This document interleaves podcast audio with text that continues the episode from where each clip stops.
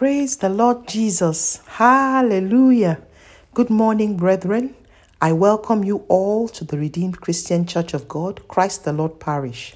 Sunday School lesson number 51, titled Christ is Coming Again, on this wonderful Sunday morning, the 20th of August 2023. Truly, today is the day that the Lord has made, and we shall rejoice and be glad in it. Please let us pray. Authority in heaven, our Creator and King, we worship you and thank you with all our hearts. We appreciate the opportunity to spend this day with you again, and we appreciate you for your grace and your mercy. We do not take it for granted.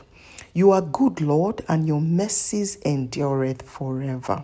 The first time you came to earth, it was to save us from our sins, and we thank you because you have told us that you are coming back again. Lord, please help every one of us to prepare and be ready for your second coming so we can reign with you in heaven. In Jesus' mighty name, we have prayed. Amen. Last week, we concluded our teaching and learning on the dynamics of grace. We can summarize then that God has shown all of us unmatched grace, favor, mercy, enabling power, divine help for our need, divine ability for exploits, overwhelming kindness, and enduring love. It is indeed necessary to emphasize the difference between grace and mercy, in that God's grace gives us a blessing we do not deserve, while His mercy withholds a punishment we deserve. We thank God for both His grace and mercy, and we receive God's grace by our faith in Christ by humbling ourselves before Him, by loving Jesus with all our hearts, by enduring trials and challenges, whilst knowing that it all works for our good, and also through the prophetic word of God.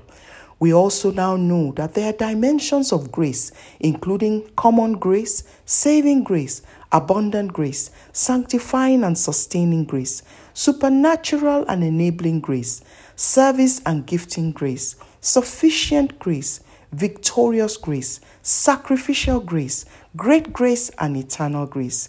In Jesus' name, I pray that our faith will grow.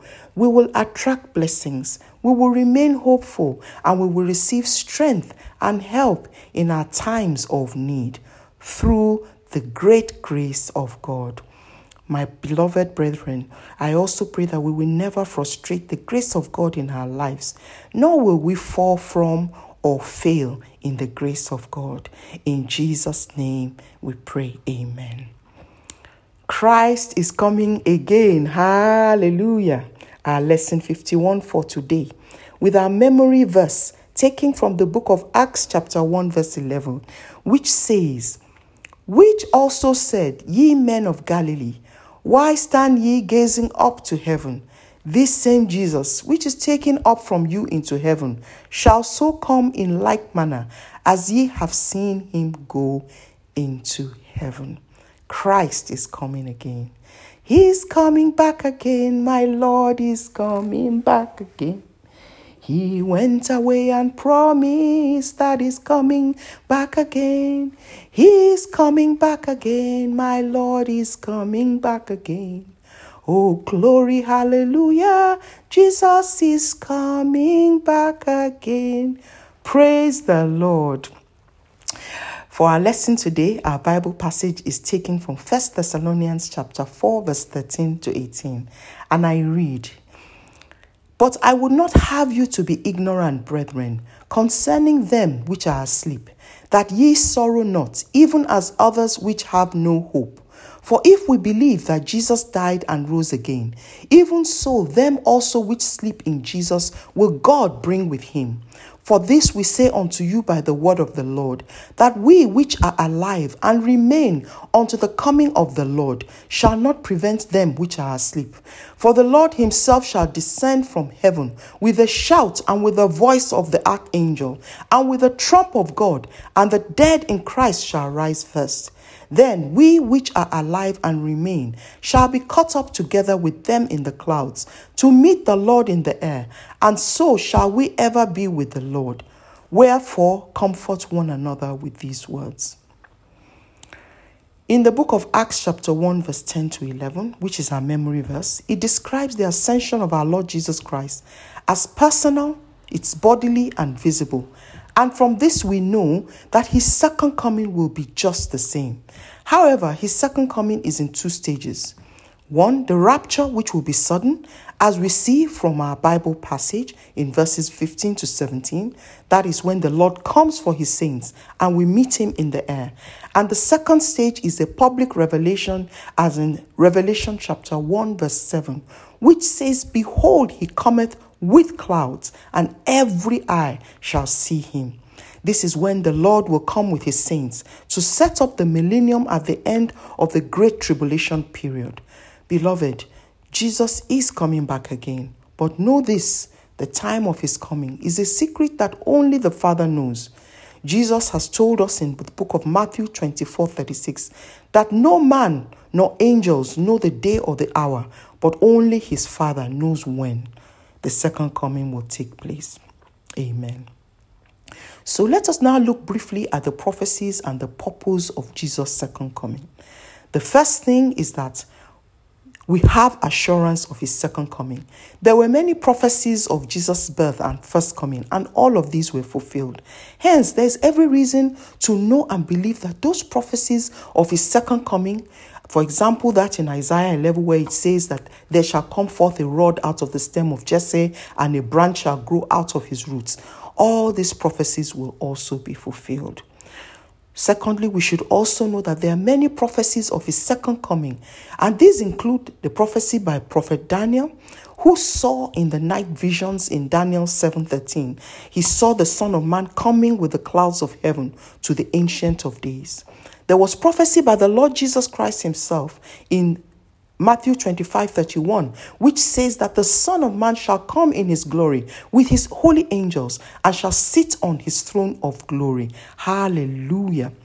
Apostle Paul also prophesied in 1 Timothy 6 12 to 14 that we should tenaciously fight the good fight of faith and lay hold of eternal life until the appearing of our Lord Jesus Christ. Even the angels prophesied of his coming when they said in our memory verse, that just as he went into heaven, he shall come back again. We must also know the purpose of Christ's second coming because it's not just enough for us to sing about it or talk about it.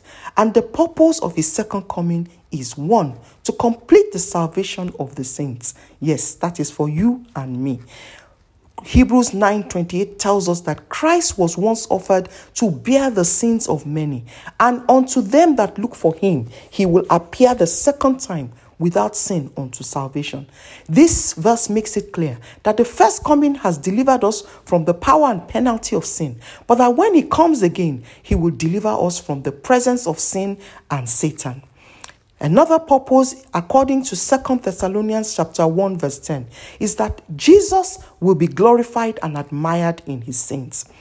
Yet also another purpose is to expand our understanding and to bring to light the hidden things of darkness as is written in 1 Corinthians chapter 1 verse 4 1 Corinthians 4 verse 5 in addition his second coming will enable Christ to judge the quick and the dead at his appearing and his kingdom, and to reign, as it tells us in the book of Revelations 11 15, that the kingdoms of this world are become the kingdoms of our Lord and of his Christ, and that he shall reign forever and ever.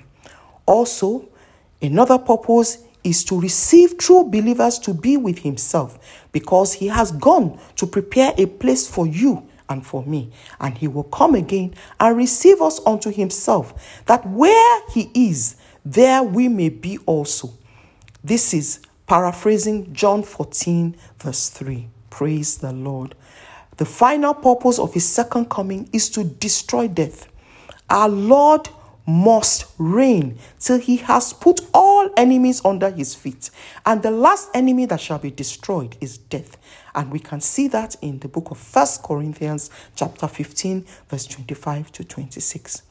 So many people assume that Christ will not come again, despite all we have said. But why is that? They may think so because of the time that has elapsed from when the prophecies were made. But we know that this is not of effect, especially when we compare the time between the prophecies of his first coming and when he actually came. For some, it's just unbelief. In others, it's due to the false alerts we keep seeing in the news, some with tragic outcomes, and for others, that it's an outright denial. There are other reasons, but we must not lose sight of the truth. Jesus Christ is coming again, and no one knows when except the Father. Praise the Lord. So, what will be the manner of his coming and its signs? How will he come? When rapture occurs, the saints will meet Christ in the air, and we saw this in our memory verse. Also, at the time of revelation, the saints will descend with him to the earth. In the book of Jude, chapter 1, verse 14, Enoch prophesied that, Behold, the Lord cometh with 10,000 of his saints. Praise the Lord. So, what will be the description or the nature of his coming? The first thing is that Christ is coming in the clouds and he's coming with power and great glory. Matthew 24 30 tells us that he shall appear the sign of the Son of Man in heaven, and all the tribes of the earth, and they will see the Son of Man coming in the clouds of heaven with power and great glory. The second is that Christ is coming in glory of his Father and with his holy angels.